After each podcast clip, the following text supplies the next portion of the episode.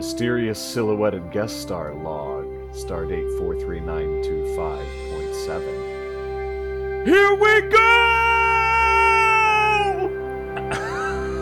And welcome to Re-Engage, where weekly to you, sometimes bi-weekly or twice in a day, I think we even did once for us, your meeting place to see and listen to Gen Xers re-engage with the show that made us Star Trek fans in our preteens, or in Jimmie's case, his early 30s. we are very happy to be here discussing the final episode of season four. I couldn't be more excited to be joined by my fellow cultural bridge officers. Let's go around the horn saying hi. We'll start with Greg Tito. How you doing? Hey, Erik. Very excited to uh, discuss all of the Klingon politicking that's happening.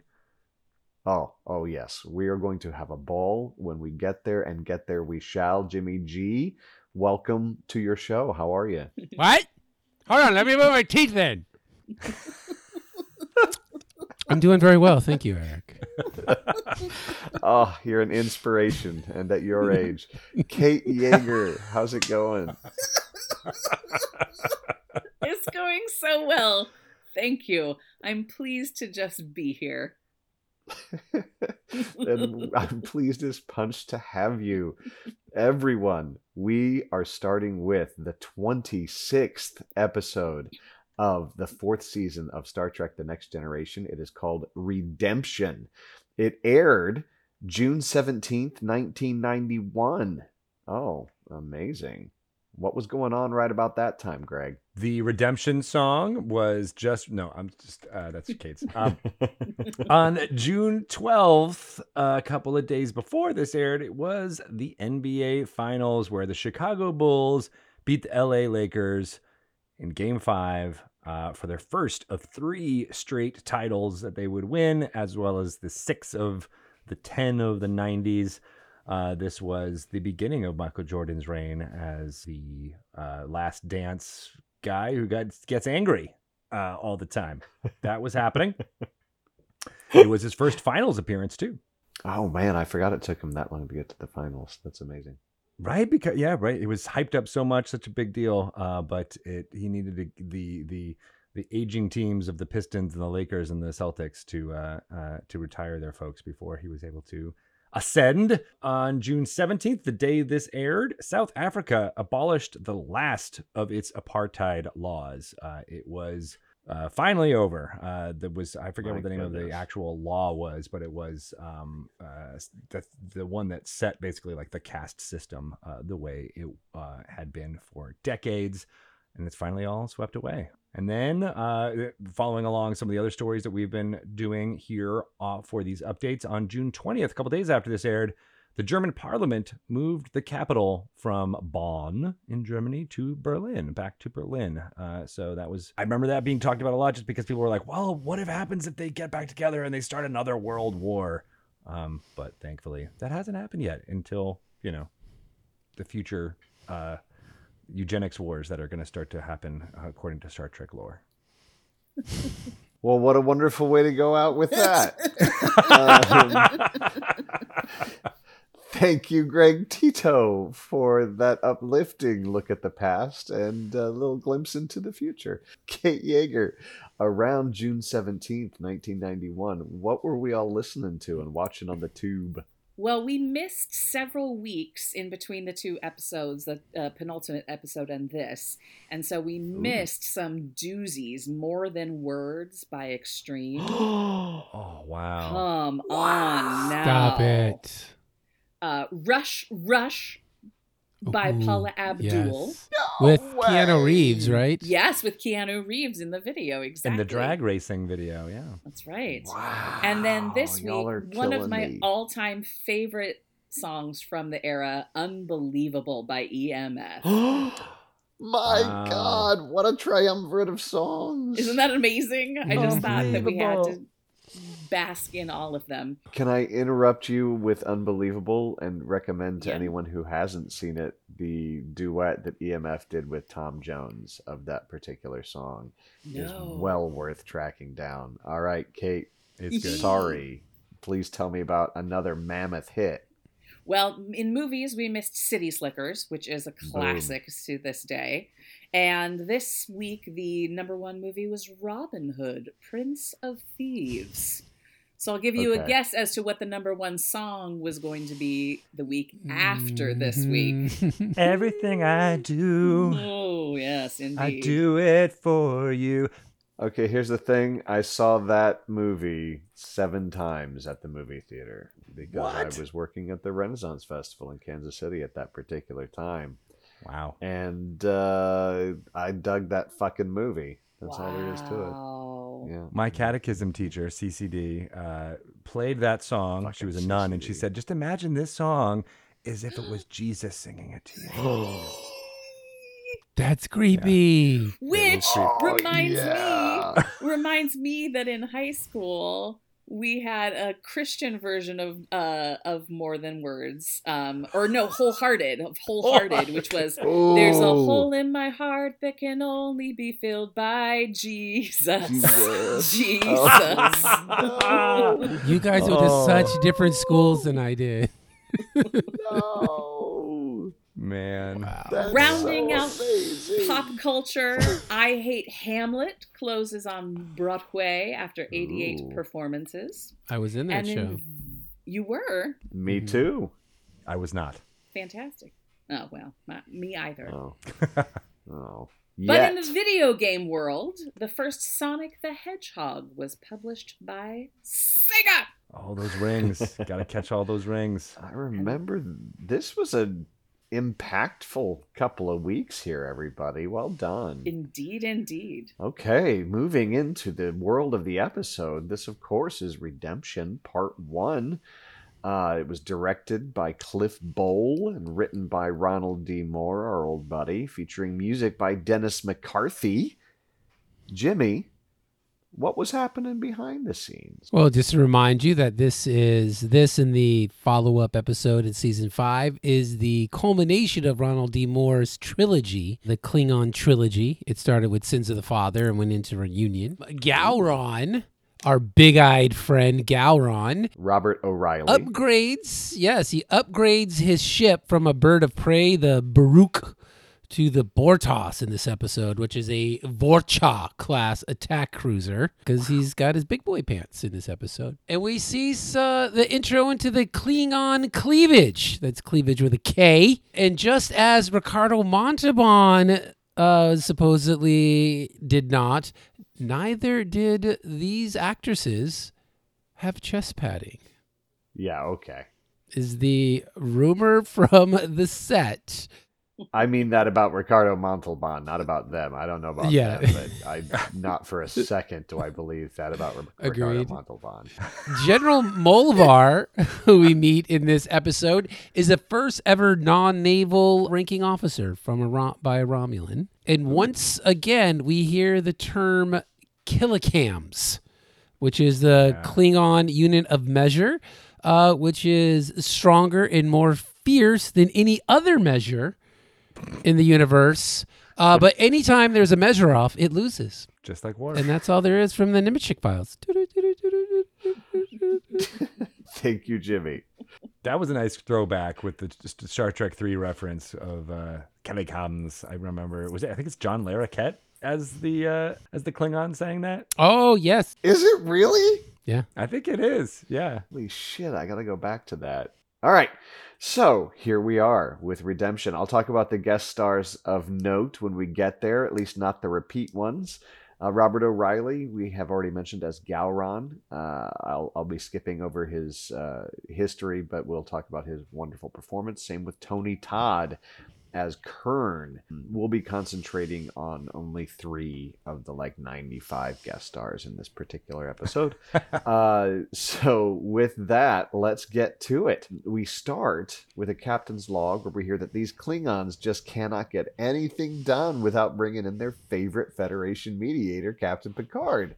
And as a bonus, he says one of his crew, wink wink, can right a serious family injustice.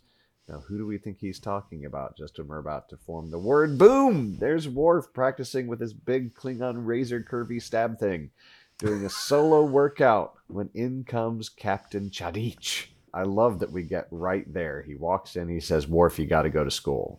Worf's like, I, I don't want to. Um, Worf is pitching patience, and Picard is like, that doesn't sound very Klingon. Sounds to me like you're a coward. Do I need to slap you? And he pokes a few of those buttons, and Worf is like on board with fucking shit up. He's like, all right. And the Klingons show up, claiming escort status, which is not the plan. Worf informs us, but it's our new friend Gowron, so everything's probably fine. It's him and his dreamy eyes. Sorry, I should be more specific. Nightmare, death, dreamy eyes. uh, I prefer Steve Buscemi eyes. Yeah, right? Yes, his Steve Buscemi eyes. So he's right there, and there's about to be a Klingon civil, civil war, and only Big Captain JLP can stop it. Then we get to the credits. So this is a nice, long bit of stuff that's covered in a very short amount of time for this opening. Uh, do we have immediate reactions to it?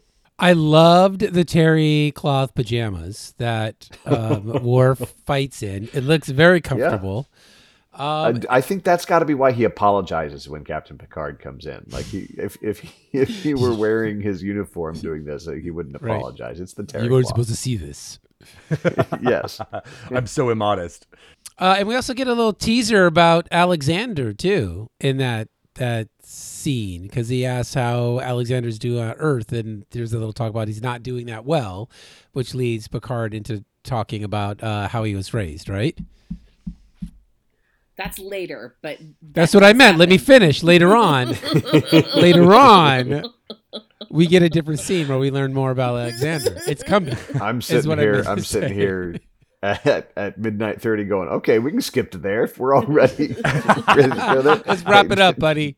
No worries. We're the Guinan scene already. Uh, but yeah, no, I love the opening shots that you were mentioning of the stabby thing there. Uh, uh, Yeah. Erik, right. It's just a really good. I don't know, just opening framing, and then you have him tilt up the the prop so that it's reflecting the red light, um, so that you know that it's going to be a Klingon based episode when you have red lights in, in every single part of uh, Worf's quarters. There, you're like, okay, it's it's red is the theme. it is. It, it makes you think really red. Um, Get it? It's communism. Get it? It, it, ooh.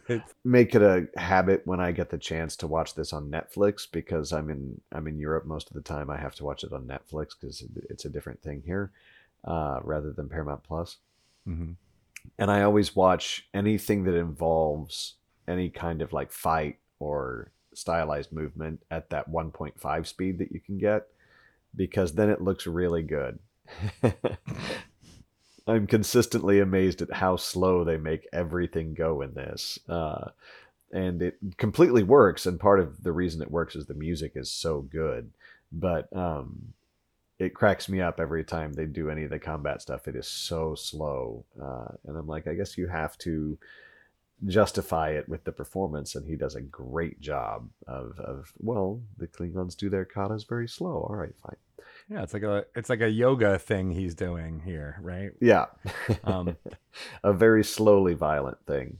Picard's whole stuff here, I, I want to just note it because it seems like he's super inconsistent in this episode with regards to Worf, and I'm trying to figure out if that's just writing, like they didn't know really where his whole you know philosophy really lie or not, or if he's just having a moment of crisis and doesn't know. He was trying to be both the good friend slash you know commanding officer for Worf versus the Federation captain that he is. Like it feels like he's in a bad weird situation too, but he seems to be like, yeah, no, you need to you need to fix what happened last season. Yeah, by and like by any means necessary. I, Right. I agree. He he really feels like whatever the plot needs him to be in a given scene.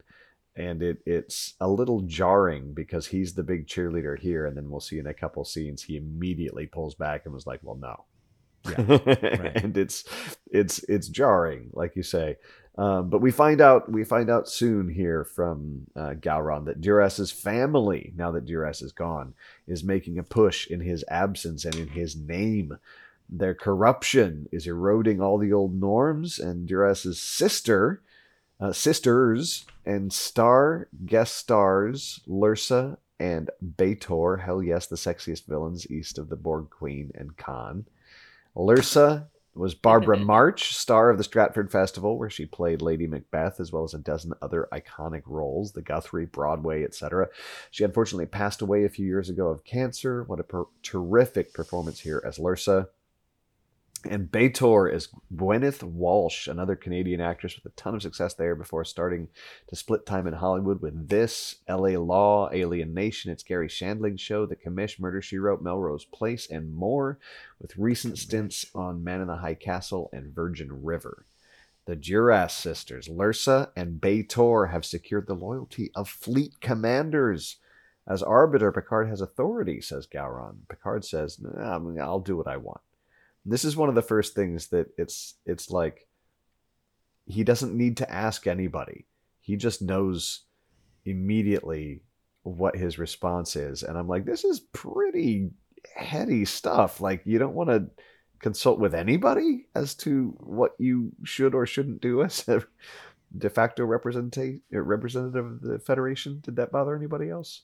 Oh, totally. Where I was like, he doesn't communicate with Starfleet Command once in this episode that we know of, and you're like, that seems important. I mean, I'm not. I, I don't know how Starfleet works, but in our world, if a captain was, you know, making these types of level of of uh, decisions, we'd have, uh, you know, a Crimson Tide situation happening. Well, I like a good Crimson Tide situation, I mean, though. I do too, but that's not what's happening. here. So Picard tells Data. Picard kicks Gowron back to his own ship and immediately tells Data to monitor the neutral zone for Romulan activities. Riker's like, "Hey, you think the Romulans are behind the Klingon unrest?" And Picard's like, "I don't know yet." Um, I'm sure that won't come back. We won't find out any of that stuff. Gowron is on his way back to his ship, and Worf sends the uh, transporter officer away. And you're immediately like, "Oh shit, He's gonna going kill down." that motherfucker. That's what I thought. right? All right. So uh, he says, "I would speak with you," and he says, "I do not." What is it? I do not. He says it better than me, but I do not speak with traitors. He says something like, "I do not hear the words of traitors," or it's it's something better than I'm coming up with right now. But Worf tells him the whole story about the discommendation and how the council knew it was Duras's family who were the traitors at Khitomer. And he asks Gowron to restore the family name. He says, I can't do it, dude. I owe you for often Duras, but no. Live with your choices like a Klingon man. A Klingon man, a Kling man. A man. Cling man. Yes, a Kling man. Yeah, Kate. I love how uh, theatrically staged this scene is. It's tight quarters, and it could just be up on the deck and down, but they have Gowron make a decidedly dramatic cross that could be overwhelming, but it works in this scene and gives, you know, sort of heightens the sense of being trapped in that small room together because he's making a dramatic cross and yet he can't get very Yeah. far away, which is interesting. I just enjoyed the way that this was shot. Me too. I feel like Gowron is another example of what I was talking about earlier with the slowness. Like he chooses to be such a contrast to every other Klingon we've ever met, and he continues to do that, and it continues to work. And I just love it. He is angrier than any of them and quieter than any of them, and it's lovely. I love that he seems to really have been leaned into acting with his eyes forward. Like, you know, especially when he's like questioning Worf here. He just his eyes are the thing that is is pressing him and being like, "Wait, the council knew." you have proof of this, and it's it's all like you know I, I'm laser beaming, uh, you know, Worf here with my eyes, and it's dramatic and it works. It feels like it's uh, and then uh, you know, and then the content of the scene as far as um, it, you know, taking of what he was saying earlier about the Klingon Council ignoring honor and ignoring the things that make them Klingon, all for the sake of this family. It, you know, it, it started to really uh, percolate in my brain about like the the way our, uh, Congress now is talking about like the norms and how like you know that those are all being swept away and there's just anger and and and vitriol between uh, two groups and i'm like oh yeah it's, it's very similar here where it's just like oh here's something that makes no sense. It's not even klingon but because they have this backing of the the duras sisters and the duras family it's everything that was made it klingon is falling apart and so he's he's railing against that and trying to be like i'm i'm the only honorable person here Well, and you know, just like now, most of the corruption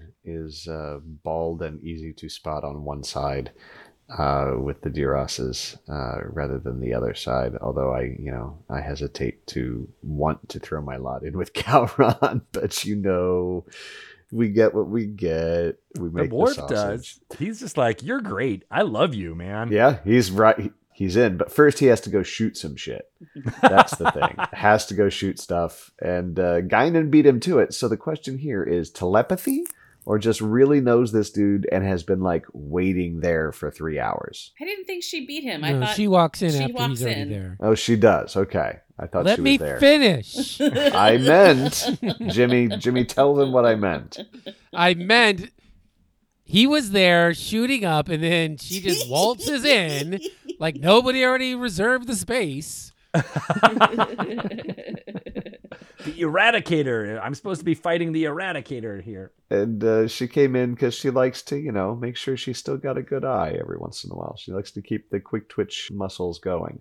what level do you think Um, she's normally shooting targets at Well, I mean, at least a 15. I wish she would have brought her uh, big space bar gun that she used a couple episodes ago when oh yeah. uh, O'Brien got in a big fight in the bar. yeah it would have been bad I I do want her to have that like under her gown. yes. Um, Greg just did the uh, Jack Nicholson pulling the uh, gun out of his pants from the 1989 Batman. that is exactly Uh, and it, it, the image i had in my ruled. It ruled. So she says uh, she can move down to his level at 14 for a while and uh, boomed him right there to his face. Then she says in another boom, I had a bet I could make you laugh before the next time you're promoted. And she says, you know, she's seen him laugh. She likes it. He says, Klingons do not laugh. She says, yep, they do. You don't. And they get into this complex, deep, funny talk about Klingon identity as race, as cultural identity, behaviors, masks versus honesty, and it's deep stuff on the shooting range, and I love it. What'd y'all think of this scene? Anytime she's there, I'm just Yeah. it's it's such a treat. And this Yeah. scene, you know, the way she weaves in and eventually weaves in sort of a hey, how is Alexander? Like, you know, Yeah. maybe one day he might want to connect with his clean. Like it just is Yeah. like it's masterful the way not only the way they write her but the way she navigates that a, a, as an actor. And she really kind of waits to bring him up specifically until after she's kicked his ass. Yes. So like it's it's neat that that she knows that she has his attention at this moment and brings up the important stuff. I agree. Like it's it's so wonderfully structured. It adds to the mystique of Guinan that just block by block is building up this superhero that, you know, Yeah. like she probably could fuck up Q. yeah. with her uh, with her claw hands. Yeah. So they talk for a sec, like Kate says, about how tough it is uh, being Klingon surrounded by humans, and she says sooner or later Alexander will have to learn to be Klingon. Dot dot dot, just like you're doing right now. And then she drops her uh, phaser on the ground and walks out. Boom. and fucking Worf walks right to Captain's office and goes, "I gotta go." And Captain goes, "Okay," and Worf goes, "Thanks." Uh, then like says King Koopa, and good luck. Um, and that was it. Can I make fun of Klingon? I can make fun of Klingon, Koopa! right? yeah. King Uh, Fuba. Um, I love that also that someone made a note being like, "Well, we don't know what he's actually saying. Can you just translate it for us? oh Jesus. Say it one more time in English." And you can tell Patrick Stewart did not want to do it. He's like, "Good luck." All right. Ugh. yeah, fucking notes. Feed the feed the WGA. Feed them. Mhm. So uh, Worf goes off to find Kurn. Worf says he talked to Gowron, and Kurn's like, "No, Gowron stands alone." He's like, "Either the Dura sisters, uh, or I will kill him." And he's like, "Well, why would you do it?" Well, to keep the Dura sisters from taking over. If they don't kill him, they'll puppet him and beat him, and then they'll have power. And so he says it's time to burn it all the fuck down. And he has four squadron commanders and wants Worf to join him. And Worf's like, "No, excuse me." You're joining me because I am the Eld. I'm the Eld one. You will follow me. And uh, I think we support Gowron, and then Gowron will fix the family. What do you think of this plan? I hated the pause, but I love the plan. All right. All right. And the pause wasn't poorly acted, but you always know what the answer is going to be when, when the other character takes that long to uh, respond to your request.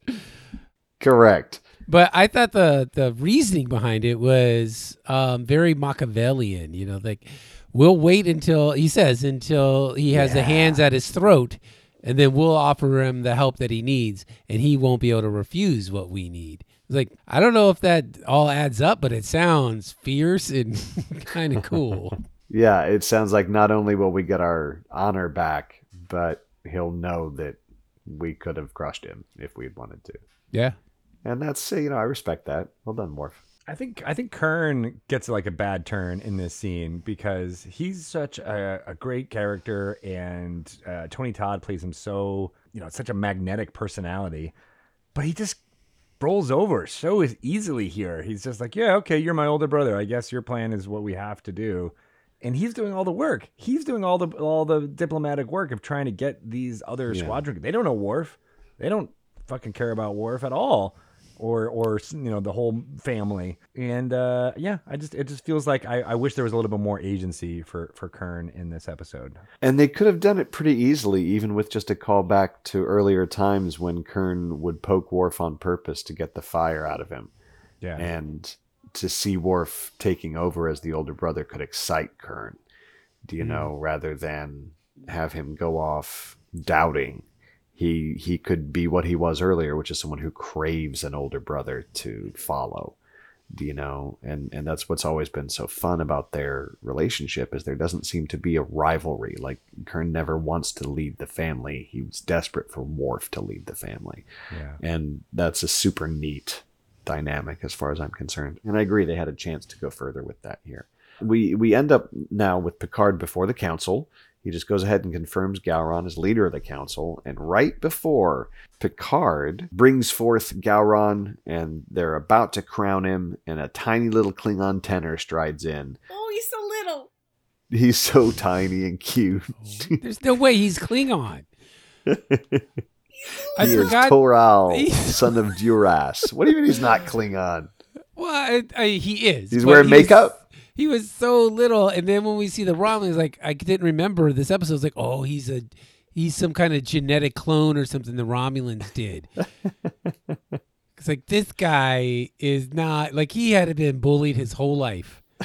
he is the smallest, most diminutive Klingon ever. He's got that angry little man thing. going. Yes, fun. yes, everything about him is five foot six. and here's the thing: right on his heels come the lovely Lursa and B'Etor, and they command the screen every moment they come in. Tell me your reactions to the lovely Lursa and B'Etor. All six of them command the screen, if you know what I mean. yes, they do. My goodness. I am someone uh, who has bosoms and enjoys uh, uh, decolletage myself. Uh, Sure. But those are gravity defying outfits uh, and and leave very little to the imagination but w- well well done ladies and I, I mean that to all of them uh, W- well done.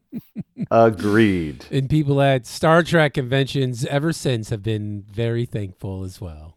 Oh, I'm sure. Well, it turns out Duras had a son. Gowron says your mother was a lady of the evening, if you know what I mean.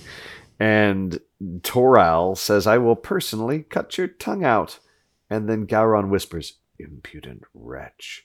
And I'm all fuck yes. This is everything I want is a tiny little man screaming at an angry serial killer and them just going toe to toe. It's all I want. It was wonderful. I'm a fuck yes on this scene. The scene ends with everybody taking the personal responsibility for the end of the empire as like a hot potato, and they all throw it to Captain Picard, and he says, Yes, certainly. Of course it should fall to me.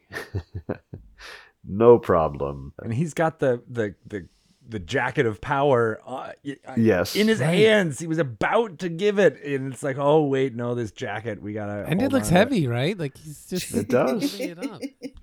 Poor it's at least eighty percent metal. I mean, so so much of the rest of it is feathers, but like, I mean, it's still that's a lot of metal. And then the whole High Council is just like, Yeah. And everybody slowly goes past. And why is the leader of the High Council always rotund? Do you think that's a, a prerequisite for the High Council? Because the guy who was like sort of leading them through was another roly poly guy. I believe it is a political choice among the several non conscious uh, factors in casting, production, writing, and costume design. Um, and uh, uh, that results in many uh, actors of a certain size, like myself, and others of my friends. Uh, getting cast in the same types of roles over and over and over and over and over and over and over and over and over. he's clearly not a threat, right? That's that's the, that's the thing. It's like, oh, he's not. He can't be. He's not a warrior. He's they're the also interim leader. implying laziness and they're implying rich. They're they're implying a lot of things over several hundred years of uh, stereotyping for the stage and screen. But that's that's my opinion as to why he's a rotund man. Klingman. Yes, but he is a good cling man. Hot potato. The kid in the next scene says, "Let's kill him. Let's just kill him." And uh, his moms say, "No." Smack him down a little. Slap him. I love it. That goes a And long way to make him look tough. Oh, it's so good. He's got a really hittable face, though. Oh, does. extraordinarily. Punchable. And then we get a uh, a Romulan in the room, and he turns around, and oh my God, it's J.D. Cullum, noted L.A. stage actor and voice artist, member of the Antaeus uh, Company, which is which does great work, and uh, the son of the legendary John Cullum. But wait, this boss has a boss, and it looks like that same silhouetted badass Romulady we saw earlier. And guess who it is? They say, We will deal with the Federation and Captain Picard. We can't do it yet. We get another scene later and we'll find out. Kurn says we can control seven sectors. The enemies have more, but most have not decided. All right, so where do we fall on how this is going to play out at this point? Did you all think it was going to still go to war? Do you did you remember that? Or did you think it would get fixed by the end of the episode? I had forgotten it was the last episode of the season, so to me, I didn't think war was inevitable with the cliffhanger. Yeah, I, I had forgotten it was a cliffhanger, so I knew it was the last Yeah. episode of the season. I think I was expecting it to uh, come to uh, get some resolution. Yeah, same. Um, I think the math doesn't really Worf- work out though. Oh, That's what's tough. Where it's like you only got three captains, or you know, squadron. They don't really tell you what's the squadron, but most of the fleet is with Duras and and the Duras sisters. Um, the only thing I wish they we learned a little bit more was why. Like, is it? It's kind of implied that the fact that they have been bristling under the terms of the alliance with the Federation, and they want to you know reclaim the glory of the Klingons, but it's never actually stated as to why these ship captains or the rest of the fleet kind of wants to back this little kid. well, I think it's also because Duras wasn't dishonored. You know, they they don't know uh, that about him, so he's a martyr, and this kid's coming up and all this shit.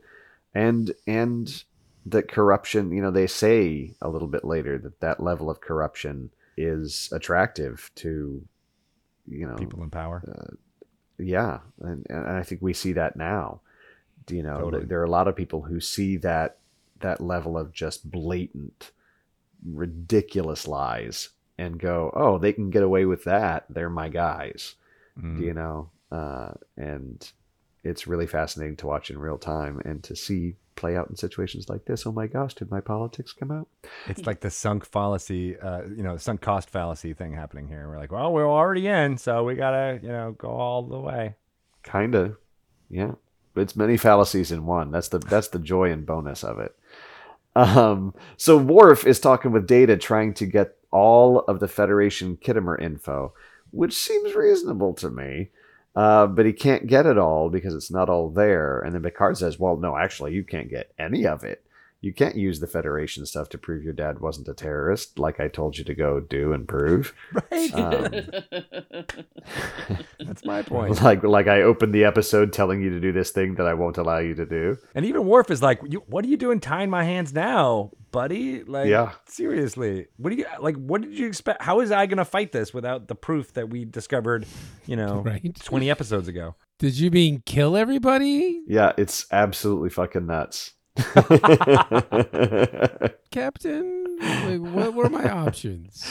But then at the same point, Picard has the same. He's like, "What am I lecturing you for?" Where I don't want to. I'm in a pickle about whether or not I should back this this kid or not because I personally don't want the alliance with the Federation to fall apart with with him too. So I get that Well, that that rings so hollow to me. It did. It, It, reeks of kind of wanting it both ways, and you feel bad for Picard because he didn't write it, but you're like, it it it just really sucks that this would be the time that he sticks up for the rules and the prime directive and he does it again to Worf later.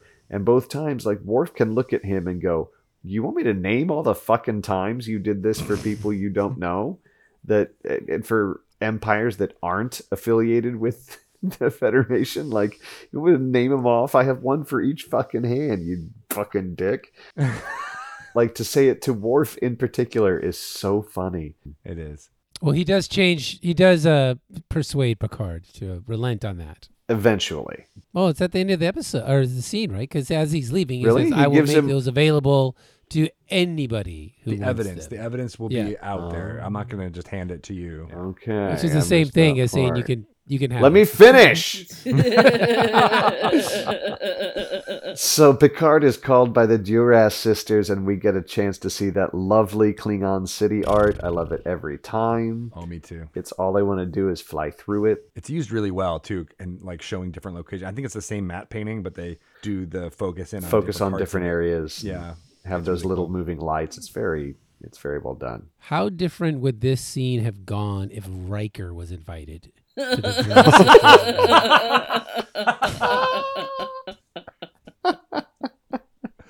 to the Well, judging by they knew Earl Grey tea, you know they'd have learned something on the harp. There is a moment where one of the sisters paws at Picard's ah. bald Oh, little head, and his reaction is either he is one of the most genius actors that's ever lived, or that was completely unexpected because his reaction is this moment of, "Dear God, is this happening?" like, Oh, I did not look at him for even a part of that because I'm so in love with B'Etor that I wrote down when B'Etor put her fingernails all on the cap's head, I was forever in love. I'm um, like, I yeah, just I I will I will kneel at your feet and fill your wine glass or whatever the fuck it is she does for him. You betcha, lady. My favorite bit of the scene is where she's standing uh, beside him and he's sitting in the in the nice chair, um, and she says something and he turns and looks directly at her boob window and then he's oh uh, uh, uh, Yeah. let me look, uh, Oh, it's amazing. They put on the hard sell. Uh, don't judge us by our brother. We don't wish to be your enemies. And B'Etor says, quite the opposite. Because she's only in one mode.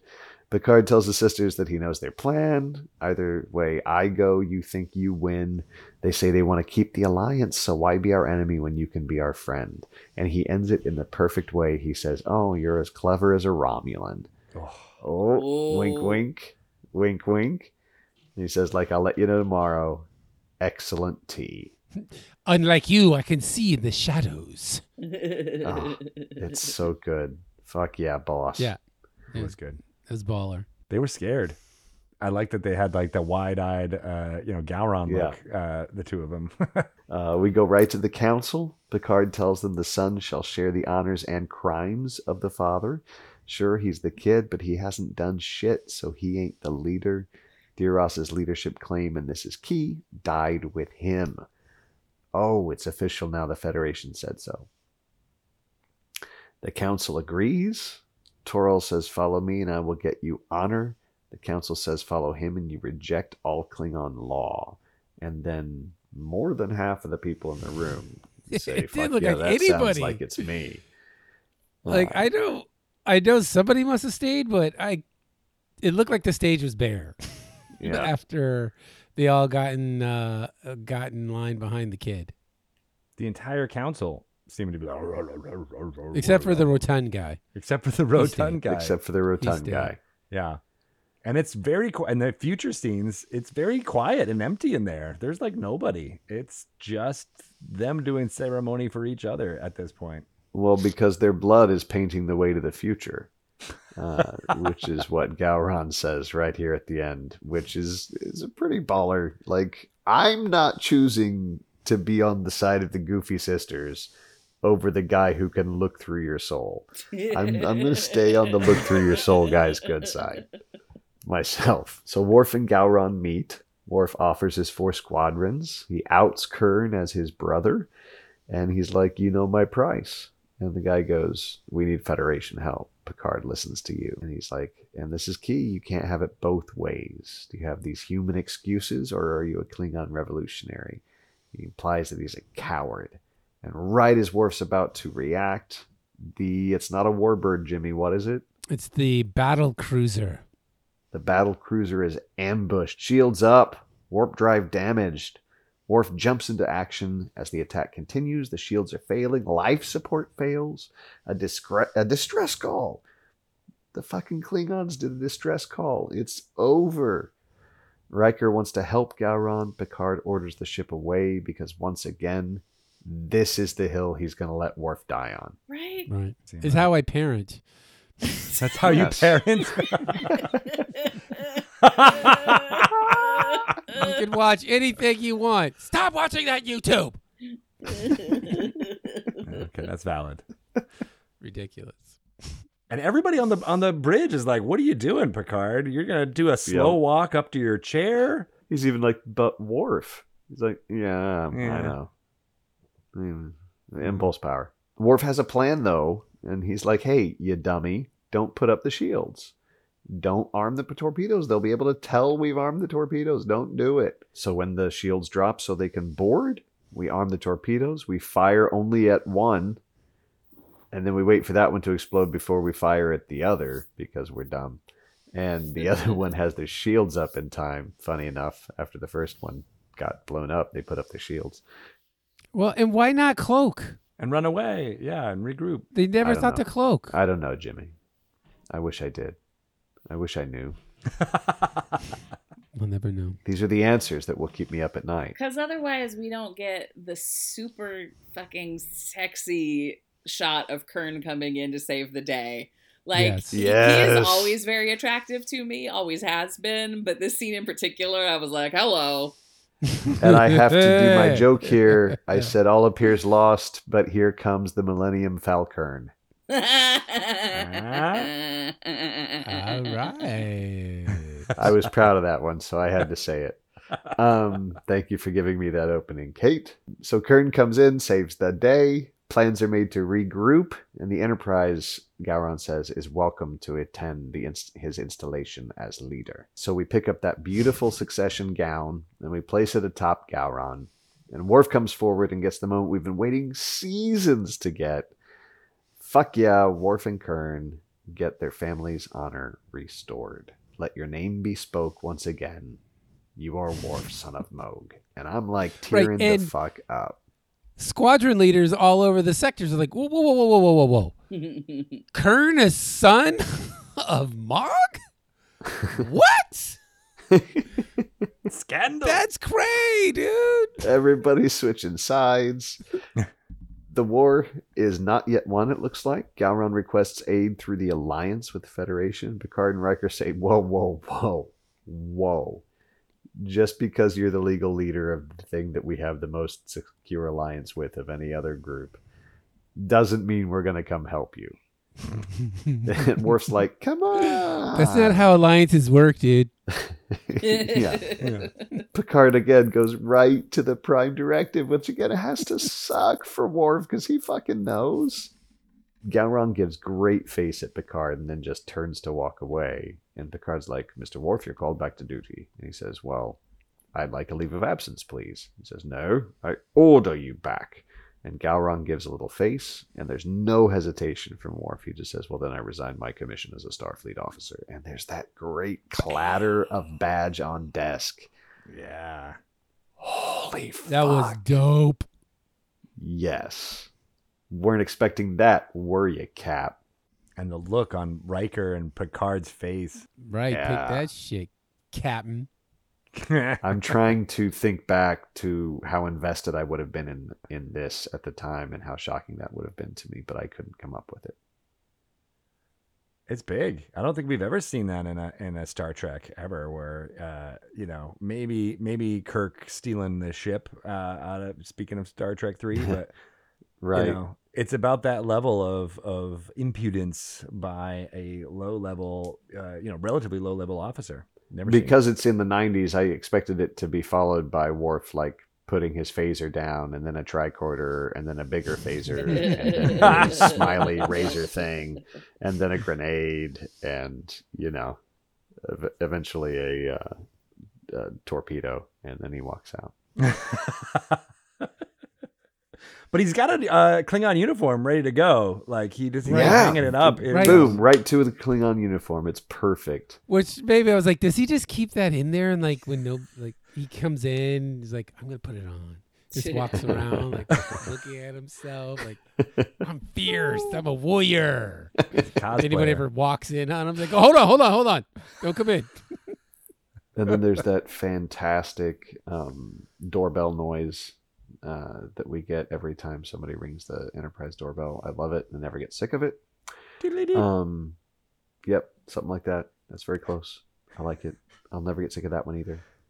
Worf, it turns out, will be weapons officer on Gowron's ship. He says he's been raised by humans, spent his life with them, but he was born Klingon. My heart is there. And Captain's like, all right, I'll have your stuff sent over.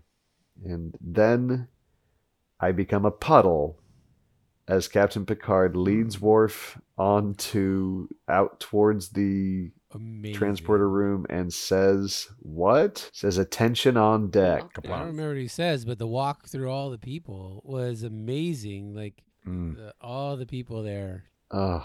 Even Worf was about to cry. everybody was there Well, and this, I did go back to past me a little bit, remembering that this felt like it, right? Like like that, goodbye Worf you know, we'd already lost, we already knew that they were capable of firing actors or losing actors that we cared about. We'd lost Beverly, we'd lost Tasha, we'd Mhm. lost Pulaski. Uh, but this, that's very kind feels the the way they honor it feels very final.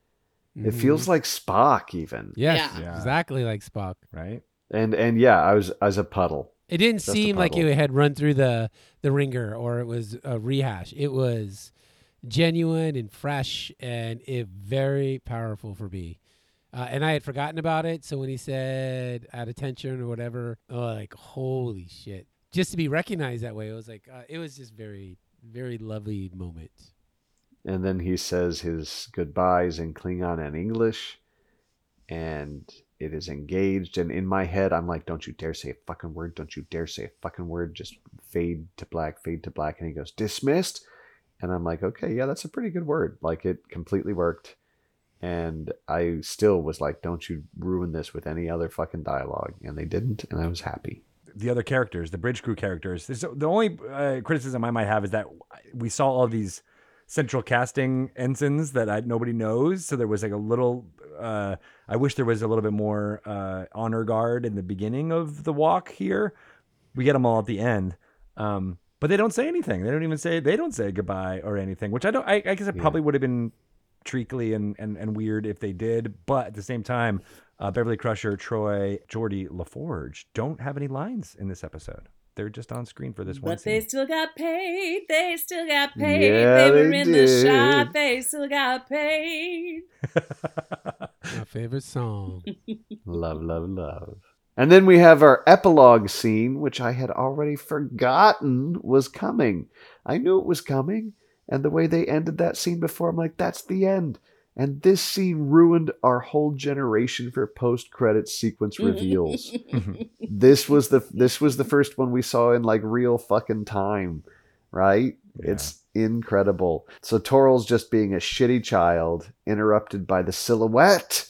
Oh, remember the silhouette?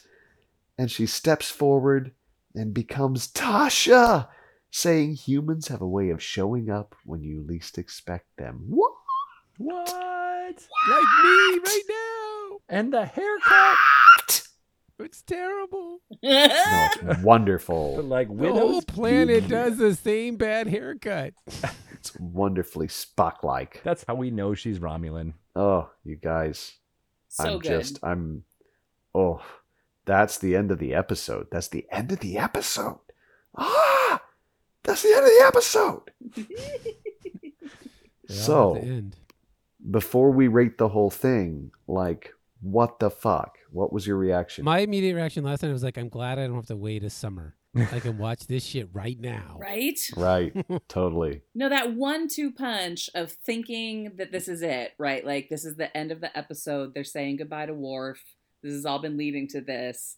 And then there's this punch of there she is, followed by to be continued. It's just so cruel and kind at the same time. Like it's just it's delicious and horrifying. Yes. It's well done. Oh, lovely put. I mean, it's time to uh, score the episode, I think. Shall we begin with uh, young Jimmie G? Uh, yeah, I'm gonna give this nine. Let me finish. It's a fantastic episode. There's really nothing about it that I think they should redo. And the only reason I don't give it 10 is uh, the one thing that I didn't like was the to be continued. I understand exactly why they did it because the end of season three, uh, Best of Both Worlds Part One, was phenomenal and it was this huge bang and sort of catapulted TNG into the next level. Uh, and then that's why I didn't like this. Is like, oh, you're just falling into this trap of thinking you have to do the same things now. Um, but was still amazing and accomplished what they wanted to do. So it gets one little drop just because, you know, make this the last two episodes and don't, you know, go out with a big bang instead of a part two. But it's a small squabble. I mean, it's a t- it's a tiny infinitesimal smobble. squabble. It's a small smobble. It was uh it's a fun episode. Getting to see Worf uh, as much as possible is amazing. Building on Guinan's mystique is amazing. Um, it's just a fun episode, and you absolutely have to watch this not only for your understanding of Star Trek: The Next Generation, but you need to watch it to understand what happens with the character Worf in Deep Space Nine. So it has implications that span the Trekverse, and it makes it a very important uh, couple of episodes in that universe. Oh, I love it. And don't forget that we also get the Duras sisters back in Generations. All right. Right. And Deep Space Nine as well. All right. Uh, Greg Tito, what were your thoughts on this? Jimmie gave it a nine. I I like this episode too. I am gonna give it eight and a half bloody handshakes because it's fantastic. it really does nail so much of uh, what is interesting about you know the political sci-fi kind of genre, like we've seen um, a couple of times investigated on on Star Trek uh, in in uh, episodes that are self-contained, but this one feels like it just it's it's a continuation of everything we know about Klingons from the movies that we've been name checking, like you know uh, Star Trek three and four, and and the previous episodes with Worf, and then as you're saying, the future. Like it is, it's a part of this kind of saga between the Federation and the Klingon, and it's it's a really vital and important part of it. We get so many guest stars, like you know, like you said, like there's just it's it's chock full of of characters that we know and love that we didn't get a whole bunch of. Uh, even just having Denise Crosby come back and and and have her, you know, not necessarily this character, but like the idea of Tasha Yar having more echoes and importance within the Star Trek canon is correcting the wrongs of season one, as well as uh, you know uh, how those Klingons were portrayed back then. So it does a lot, a lot really good. I found myself researching more about the Klingon history uh, and storyline because there wasn't a lot there. So in some ways, that's a little bit of a, a discount for me. Uh, that's why I did eight and a half, not nine or, or higher. But it, it, what it does well is make me interested in those nuances and and and uh, the storytelling of the lore behind uh, everything that's going on there. So I know you can't fit everything in, in 45 minutes, and uh, I, it made me want to to to educate myself more on the Klingons uh, back then when I was a kid, and even now I'm still uh, fascinated by how this government works and uh, whether or not we're going to see Worf return. It's good stuff. Yeah, I, I tend to do that with kind of all the genre stuff I consume that, that has a wider universe than what I'm consuming right now. And I find myself on Wikipedia basically every time I'm watching an episode of this before I talk to y'all. It's uh, kind of joyous to get some of the plot that I never got into because I never read the books and did you know any of that right? stuff. So agreed, it's super neat. Kate, it's your turn. What do you think? We got an eight and a half and a nine. I'm gonna give it nine level 14s. Ooh. Let that sink in. I just love this episode, and I, for all of the reasons that have been mentioned, I love the fact that this is the kind of patient storytelling that you don't always see anymore and didn't necessarily see back then either where this was a story that was begun you know a season before in terms of setting up all of the patient uh, understory that we need. So i love a great uh, send off that celebrates the patience of the viewers right? That celebrates the fact that you've been here long enough that you know what's happening uh, whereas I still think it's accessible if if this is one of the episodes that you know you stumble upon. I think they do, although as has been said, there's not a lot of digging into the lore or the backstory of all of the Klingon factions. But I do think they do a good of enough uh, job of setting up this particular story that it stands alone fairly well. But how much better does it stand with those previous episodes?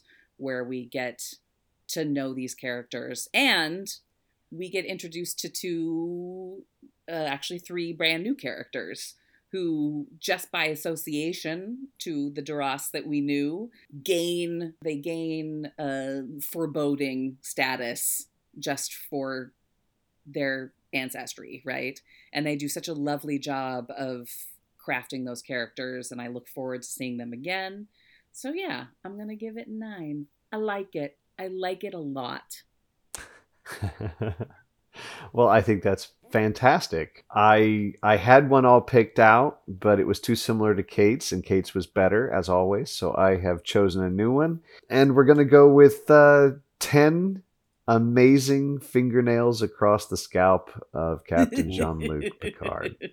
I think this is in my pantheon of the very best episodes of this series. I, it's up there for me with Tin Man and a couple other absolute favorites.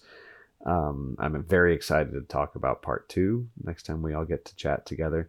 You've all explained very well why I love this episode. I, you know, it's it's got most of my very favorite guest stars, even though it doesn't feature a lot of my favorite um, uh, regular cast members. Um, you know, I'm I love the Klingon episodes. I I think. Um, whichever portly gentleman is in charge of the council from time to time is always fantastic. The uh, Duras sisters are among my favorite uh, characters ever created for television, uh, ever in any uh, genre in any series. They are incredible. Um, I love Gowron. I love Guinan. Uh, everything about this episode makes me happy. From what Greg was saying about the uh, internal kind of politics of the Klingon Empire and the history of its realities with the Federation and the Romulans, like all of it's touched on. Uh, like Kate says, they do a good job of setting up the uh, uh, exposition from earlier stuff so you can follow along even if you don't know the nuts and bolts of it. And uh, whatever Jimmie said too. Um, I'd get more into that, but you know, I wet my pants while he was talking, so it's it's really time to bring all this to a close. Uh, for all of us, it's kind of a superpower.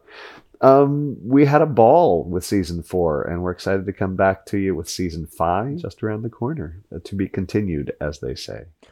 Yeah, and it's important to note that we might have a few weeks of non non publishing for a little while as we be continued over the course of this summer, but we'll be back. Redemption 2. Redemption 2. That was Bob Marley, could you tell? His pants are really wet.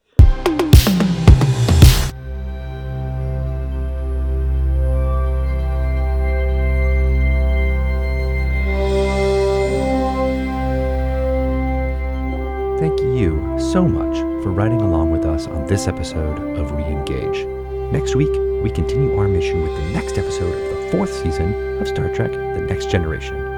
Follow Reengage on Twitter at ReengageTNG to get updates when episodes are published and some other stuff. You can also follow our various Cultural Bridge crew on social media. Kate Jaeger is at Jaegerlicious. Erik Gratton is at Erik Falls Down. Greg Tito is at Greg Tito on Twitter and at Greg underscore Tito on Instagram. Jimmie G is at the Jimmie G on Instagram. Reengage is edited by Greg Tito.